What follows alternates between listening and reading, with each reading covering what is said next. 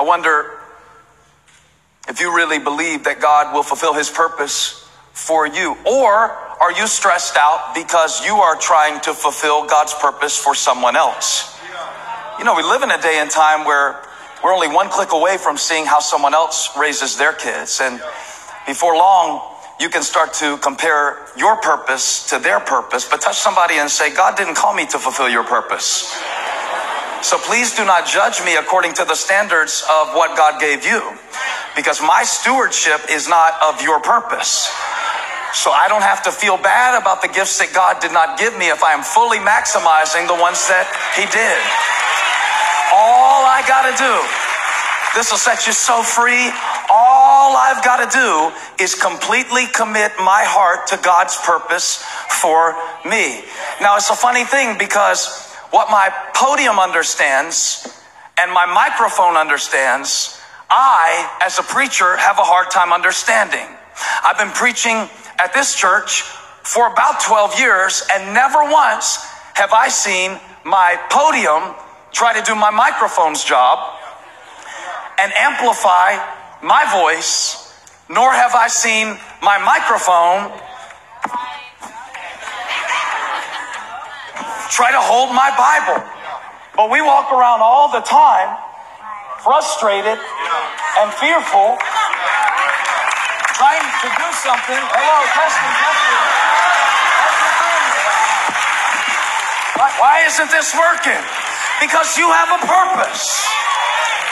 And when you put the pressure on yourself to fulfill a purpose that God did not intend for your life, of course you're stressed out. Of course you can't sleep. Of course you feel like a failure. But God said, what I put in you is for you, and you are not responsible for anybody else's results. I feel chains falling off of somebody.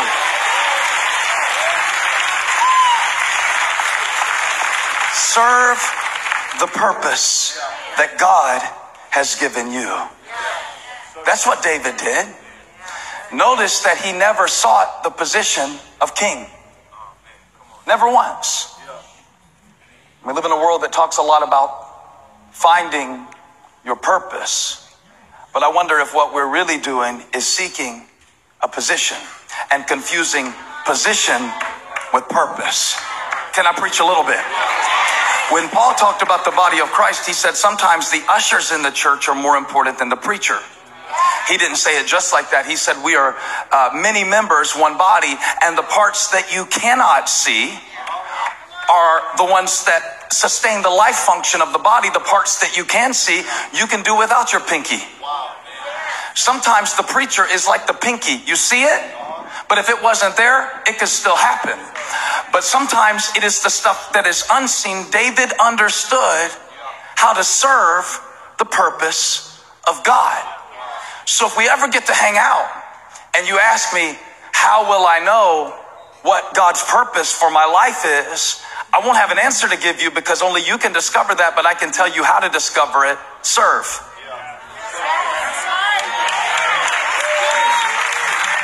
That's all that David ever had to do was to serve the purpose of his current assignment. And when you serve the purpose, God will give the promotion. Let me tell you something. You don't want a promotion that God doesn't give you.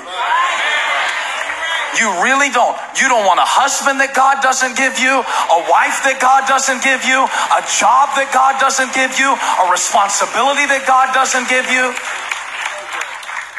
All I want to do is serve the purpose of God. That's what David did.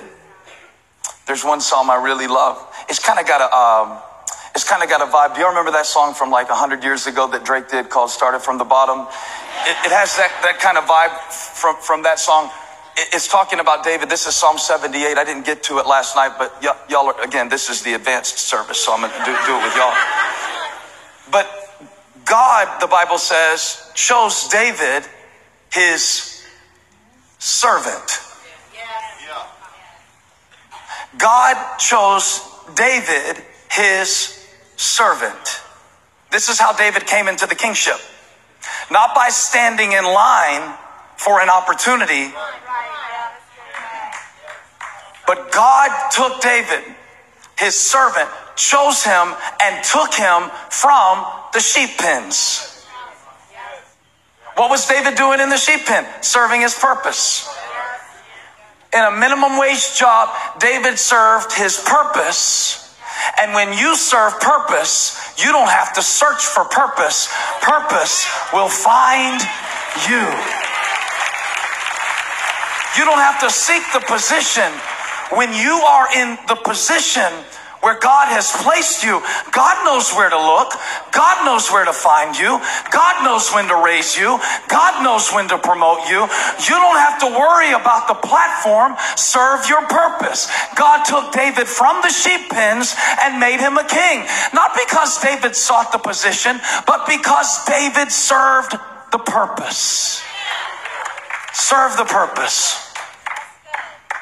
And you can have confidence in the promise. God has given you a promise, but you've got to, number two, I only got three points. We're making excellent time. Guard the promise. I really want to minister this deeply. Holy Spirit, help me get this across. I, I think sometimes we assume that when God makes us a promise, that the promise is automatic.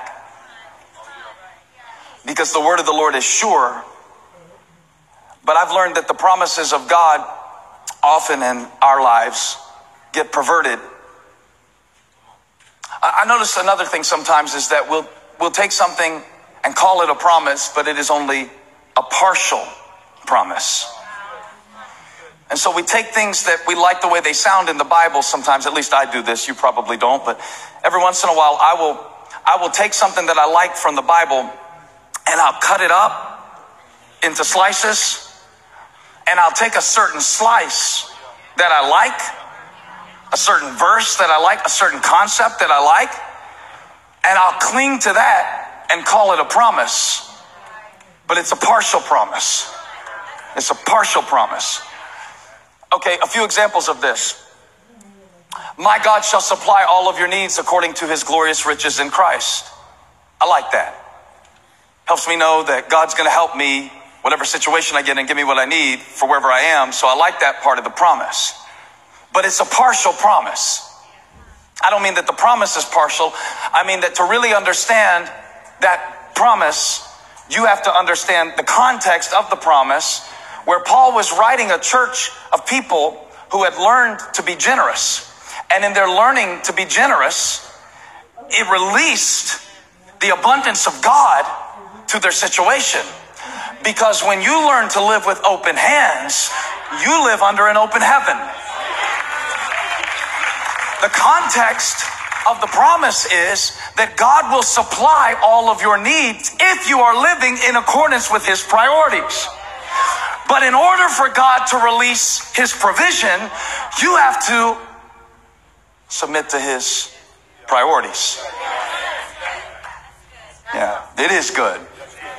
It's good because it works. This other stuff doesn't work. When you take a little piece of a promise, if you ever want to take a little piece of a promise, a little piece of a promise. Like I like that. I, I want to I want, I want to pray that God will bless America, land that I love, stand beside her and guide her. The, you know, that Bible verse that says that God will bless America. Well, the Bible does say, if my people who are called by my name, and it tells us a few things to do. It says we need to be humble and stop clinging to our own opinions of what is right and wrong and be humble and stop going on Facebook and spewing our ignorance all over each other. It does say that if we will turn from our wicked ways and our crazy ways of interacting with people, then will I hear from heaven, then will I heal their land. But we cannot claim a promise that we don't even understand. Watch us seek first the kingdom of God and his righteousness, and all these things will be added to you. But the promise is contingent upon the process that produces it. This is why I understand that, that David had to be very careful. Let's go back to the scene. He said, He will fulfill his purpose for me. That's what David believed. And he believed that so much that he served his purpose even when his purpose seemed small, even when his purpose seemed insignificant, even if it was just leaving the sheep with the keeper of sheep and running to the, running to the battle lines with the supplies for his brothers. David was willing to serve purpose because he had a promise. Somebody shout, I got a promise. You need to shout that thing. I got a promise. But you've got to guard the promise. You've got to grasp it for what it is and not what you want it to be and not let the enemy come in and try to pervert the promise of God until you're expecting something from God that is separate from the process by which God can do it in your life.